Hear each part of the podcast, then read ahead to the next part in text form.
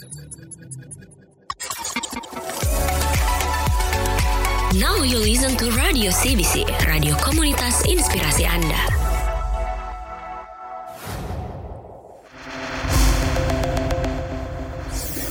CBC Inside. Halo sahabat CBC, nah balik lagi di CBC Insight dan hari ini kita bakal ngebahas soal netiquette. Jadi jangan lupa untuk stay tune terus.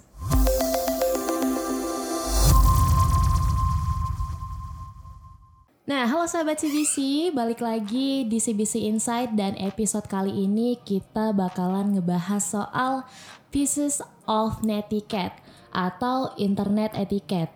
Nah, namun sebelum itu, uh, izinkan saya memperkenalkan diri. Saya Susan dan hari ini saya ditemani oleh salah satu narasumber kita, kakak cantik. Halo Kak Vini. Hai Susan. Iya, jadi hari ini kita bakal ngebahas dan mengupas tuntas, asik, beberapa bagian-bagian dari uh, rules of netiquette. Namun sebelum itu sedikit pengantar mungkin nih buat uh, teman-teman uh, sahabat CBC, para pendengar setia, tentunya uh, masih ada nih yang bertanya-tanya soal uh, netiquette. Netiquette itu apa sih sebenarnya? Nah, jadi uh, sedikit intermezzo.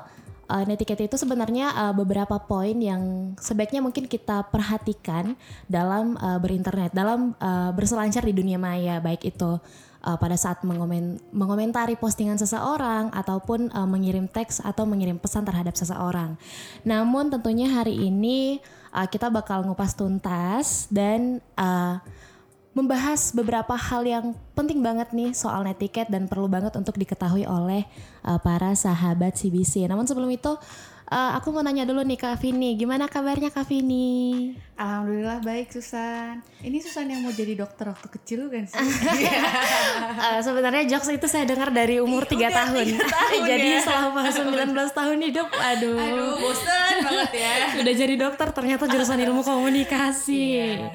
Iya, jadi uh, kebetulan nih teman-teman tentunya kita semua tahu nih kalau Kavini ini boleh dikata salah satu uh, musisi atau seniman yang uh, sudah menghasilkan banyak karya selama perjalanan karirnya. Amin. Dan amin. tentunya popularitas juga tidak dapat terhindarkan. Takut banget ya. nah, jadi uh, tentunya uh, sebagai seniman atau mungkin uh, ya musisi tentunya ada ada pasti ada nih Kak Vini orang-orang yang suka banget sama karyanya Kak Vini tapi pasti uh, Kak Vini juga dapat gak orang-orang yang kayak apa sih nggak banget sih Oh, gitu ya. jadi kayak uh, mungkin aku mau nanya dulu nih Kak Vini sendiri uh, pernah gak sih dapat kayak hate comment gitu atau komentar negatif Eh, ka- karena aku sebagai case-nya sebagai eh, seniman ya. Iya. Jadi eh, menurutku apresiasi eh, dari seni aku tuh bisa beda-beda gitu. Iya. Ada orang yang eh, apresiasinya adalah dengan menunjukkan rasa suka, ada juga orang yang memberikan kritik, ada juga orang yang eh, setelah melihat dan nggak suka. Nggak suka menurut aku bukan sebuah eh, tindakan tidak apresiatif. Iya, Ketika seseorang udah meluangkan waktu untuk melihat karyaku, menurutku itu adalah apresiasi gitu. Jadi eh, ujungnya dia akan suka atau dia tidak suka itu adalah urusan personal dia dan urusan saya adalah bagaimana menyajikan apa yang menurut saya eh, baik untuk dikonsumsi oleh orang lain eh, at- ataupun apa yang menurut saya penting gitu untuk saya sajikan. Persoalan apakah saya pernah eh, ini kan kita ngomongin soal media sosial nih. Iya, iya, Kak. Pernah gak sih dapat komen-komen gitu? Kalau menurut eh, saya ya eh, komentar-komentar misalnya, ih lagunya bagusan yang ini kayak gitu. Itu menurutku itu bukan sebuah hate comment ya. Eh, menurutku itu adalah sebuah kritik. Hate comment itu masuk ketik em, saya golongkan ke dalam eh, komentar-komentar yang misalnya apaan sih sok ngartis? kayak gitu Ah, misalnya iya, benar-benar. misalnya ya. Atau eh, yang kita eh, profilnya eh, artis Korea misalnya uploadannya kartun-kartun terus ngatain kita yang macam-macam gitu. Itu tuh masuk kategori head comment.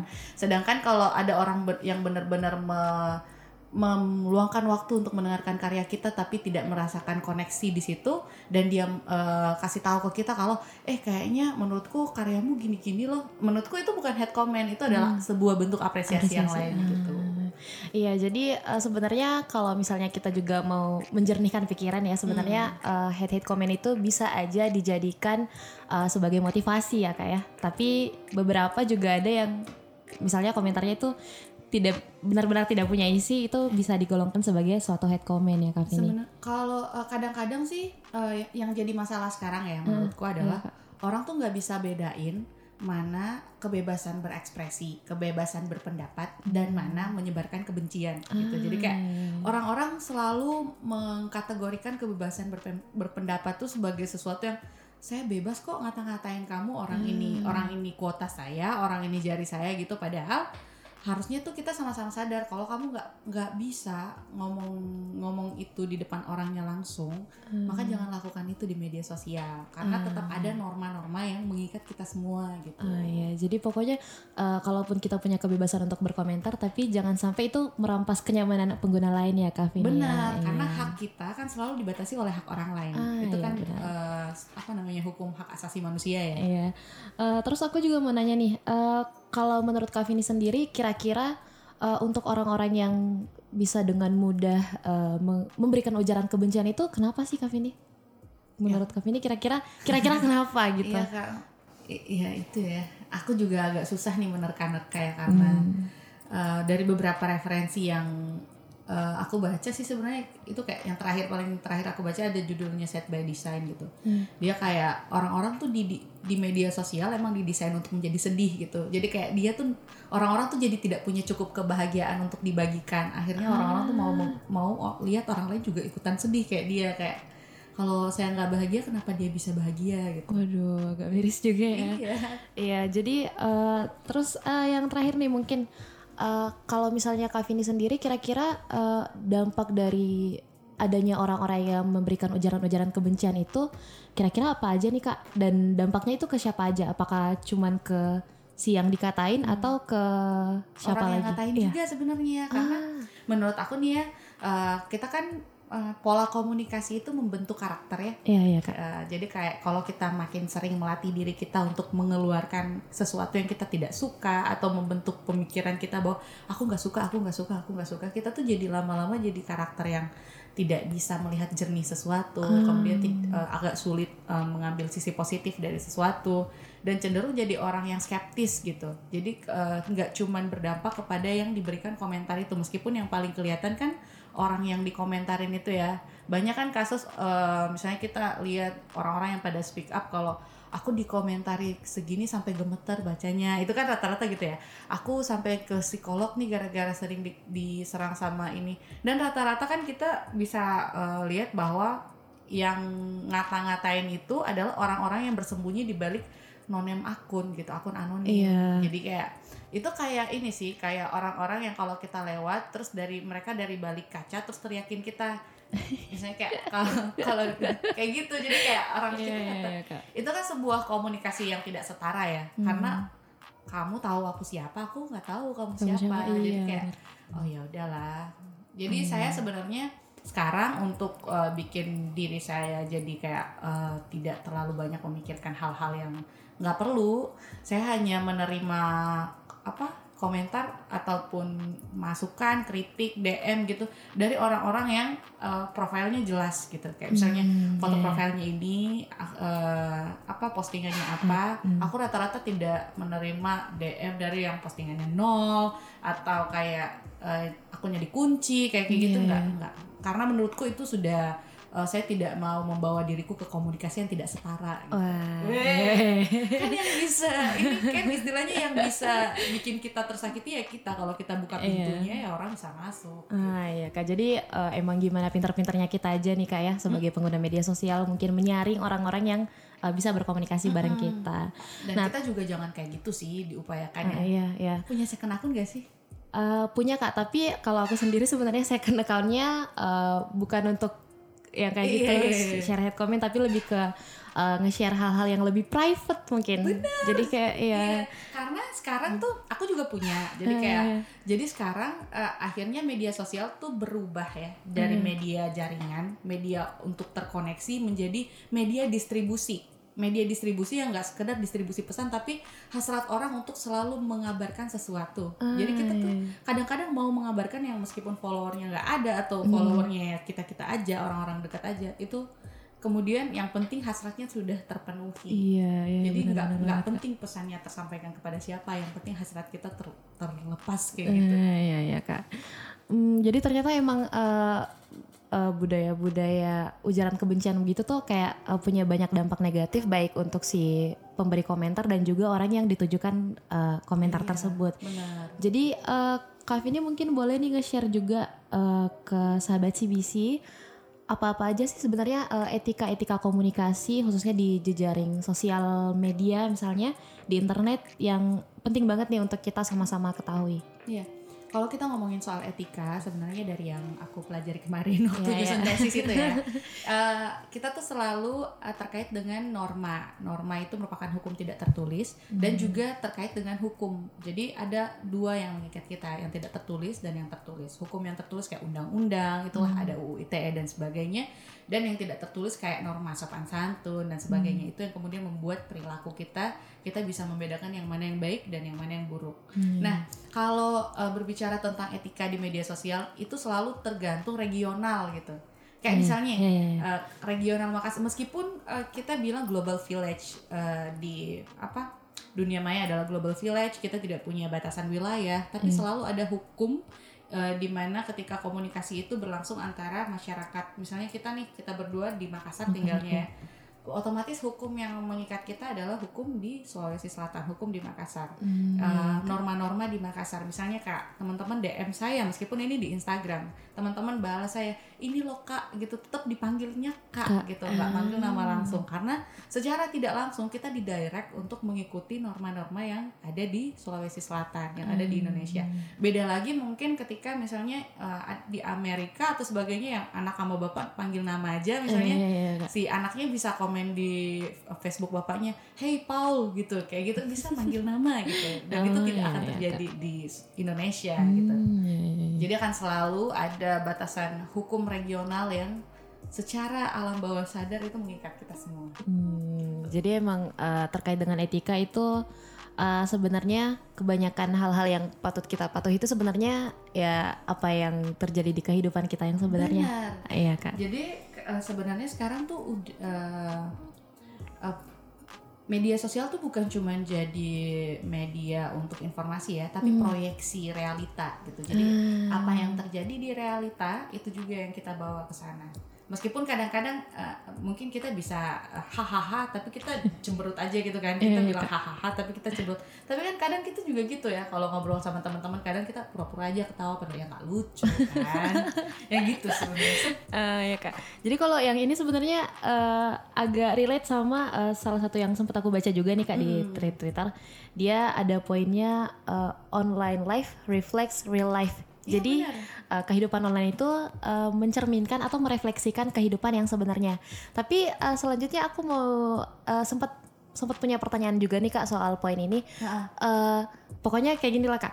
Aku ngerasa eh, kita semua ini Hah? gampang banget ngejudge orang lain dari uh, media sosialnya kayak 15 detik dari Iya. instastory doang kita kayak bisa bisa aja langsung kayak Iya. ih ini tuh orangnya banyaknya bicaranya. Padahal Iya, itu iya. cuma 15 detik dari kehidupannya yang 24 jam sehari. Uh, kalau Kak Vini sendiri uh, gimana nih Kak? Apakah kita emang bisa membuat asumsi terhadap seseorang dari apa yang dia perlihatkan di online atau kayak ya don't judge people by 15 second of Insta story. itu kan sebenarnya kejadian juga di dunia nyata kan. Iya, kayak Kak. misalnya kayak kita kadang-kadang kalau lihat orang dari jauh gitu Iya. eh, pasti melihat dia dari apa yang dia gunakan Iya, gitu. iya, gitu juga sih sebenarnya. Jadi ini ini cuman cuman beda media aja. Sedangkan sifat-sifat seperti itu adalah sifat dasar manusia ya. Iya, karena iya. kan eh, manusia emang hidup dari gosip manusia emang hidup dari prasangka gitu ya. Ya balik lagi ya. Hmm, ya kak. Jadi eh, emang ya kuncinya emang kalau misalnya gimana kita gimana supaya orang-orang tuh tetap eh, berpikiran hal-hal yang baik sama kita ya kita kalau ya Iya. mengontrol apa yang kita sa- sampaikan ya kak ya. Benar, karena Maksudnya kita nggak bisa ngontrol uh, apa yang orang pikirkan, tapi kita bisa ngontrol apa yang kita mau sampaikan. Ah, iya gitu benar. Jadi eh, gimana respon orang ke kita ya tergantung bagaimana kita bersikap di Ya. baik itu di dunia asli, di Iya, dunia benar. realita ataupun di uh, media sosial di dunia maya. Jadi kayak fokus aja terhadap hal-hal yang bisa kita kontrol kayak eh, kita kita bisa kontrol kita mau bilang apa dan kita bisa kontrol kita mau respon apa. Iya benar-benar kak. Dan itu juga sebenarnya ada kaitannya sama yang uh, salah satu poinnya juga itu uh, ternyata uh, over there is a human. Jadi kayak kita emang ngetiknya di media sosial pakai HP, pakai jari, tapi yang baca tuh di ujung sana manusia. Benar. Jadi kayak uh, sebisa mungkin kita menjaga uh, perasaan orang lain dari komentar-komentar yang kita keluarkan. Betul. Ini pernah saya bikin status di Instagram bahwa Iya, Kak. waktu itu uh, kayak saya dapat beberapa yang akun-akun palsu gitu lah. Jadi saya saya bikin status kayak gini. Media sosial adalah nyata. Hmm. Kita semua membawa hati ke dalamnya. Itu karena kayak emang kita emang diwakili sama huruf-huruf emoticon, Iya, tapi perasaan lu ikut tahu gitu Oh, kayak iya, benar-benar. ikut tahu gitu sakit tahu gitu. Jadi uh, untuk uh, para pendengar nih yang masih kayak sering banget uh, ngomongnya masih gak dijaga gitu di media sosial, please lah, ayo kurang-kurangin ya. Iya, itu orang-orang yang kayak gitu kayak orang yang suka uh, pipis di toilet umum tapi nggak disiram. Wah. Itu kalau di real life ya. Filosofinya. Atau, iya, atau orang yang suka pup gitu terus ditinggalin gitu biar Iya, orang Kak. lain yang beresin gitu kayak, ah wah, sakit hatimu ya sembuhin, jangan biarkan orang lain yang ngeberesin. gitu. Hmm, iya benar-benar kak. Jadi ya itu aja sih pesan-pesan buat sahabat CBC. Nah terus aku uh, mau lanjut lagi nih kak ke poin-poin ke poin yang ketiga nih. Ya. Jadi uh, yang poin ini sebenarnya dia agak tidak terlepas dari self control uh, para pengguna media sosial. Nah, boleh dong Kak Vini uh, sharing-sharing tentang gimana sih sebaiknya kita uh, menerapkan self control kita dalam bermedia sosial dan uh, manfaat dari self control itu sendiri apa aja? Eh, kalau s- itulah tadi kan kita bilang bahwa kita nggak bisa mengatur responnya orang, tapi kita bisa mengatur apa yang kita bilang dan bagaimana kita merespon gitu kayak. Self control gunanya adalah supaya kita nggak nggak gila aja sih sebenarnya supaya kayak nggak nggak apa ya kayak eh, misalnya ada orang yang ngatain ih Vini gendutan gitu misalnya Eh, responku kan bisa yang pertama marah yang kedua terus bilang oh ya nggak apa-apa. Eh, kan ada baju ukuran XL gitu. Kayak gitu. Bisa dibecandain atau mungkin bisa oh iya gimana cara diet ya? Justru bisa membuka komunikasi gitu-gitu sih. Lebih Iya, ke kita mau dapat feedback apa lagi gitu kan. Kalau kalau misalnya kita mau respon orang otomatis kita sebenarnya mau dia respon balik kan. Iya kalau kita mau memutus eh, respon itu ya cukup nggak usah diketik aja dipikir aja gitu. Ya jadi eh, emang sebenarnya self control ini bukan cuman buat eh, gimana kita eh, coba buat ngontrol apa yang mau kita sampaikan ke orang-orang, tapi juga mengontrol bagaimana respon kita ya kak ya. iya benar. Karena kan eh, komunikasi kan selalu berbicara juga tentang feedback Iya ya. feedback ah ya benar-benar kak. Terus eh, yang terakhir nih kak, eh, kan emang ternyata setelah kita ngobrol-ngobrol tadi, ternyata emang media sosial itu krusial banget. Ibaratnya ini tuh kayak dua kayak mata pisau yang benar, benar, benar. yang bisa dipakai untuk hal-hal yang bermanfaat, motong buah, motong daging, tapi juga bisa dipakai untuk hal-hal yang negatif, eh, untuk melukai diri sendiri ataupun melukai orang lain ya kak. Mungkin ini agak lebih spesifik lagi nih kak. Eh, kemarin aku sempat ngikutin salah satu kasus eh, influencer, eh, ya selebgram juga. Jadi doi itu kayak eh, melanggar sesuatu, ah, melanggar peraturan lah. Oh, ini Kak Vini tahu pasti tahu nih. Inisialnya RP. Bestinya Kak Vini iya ternyata. bestie bestie kita Iya, jadi uh, aku mau nge-share dulu nih Kak. Ternyata aku sempat uh, ngikutin ini juga kasusnya. jadi uh, doi ini uh, melanggar peraturan lah um, Ya. dan dia dan doi nggak sendirian melibatkan beberapa oknum-oknum juga di dalamnya. Nah, lalu kemudian uh, para netizen ini murka, murka karena uh, ganjaran yang didapat sama si oknum dan pelaku utamanya ini beda. Kayak oknum-oknumnya yang ngebantu itu dapat hukuman yang lebih berat, sedangkan si pelaku utamanya yang menyuap itu eh, hukumannya lebih ringan. Tapi ternyata setelahnya itu eh, doi ini mendapat sanksi yang lebih berat, di mana doi dapat sanksi sosial kak. Iya, Jadi iya.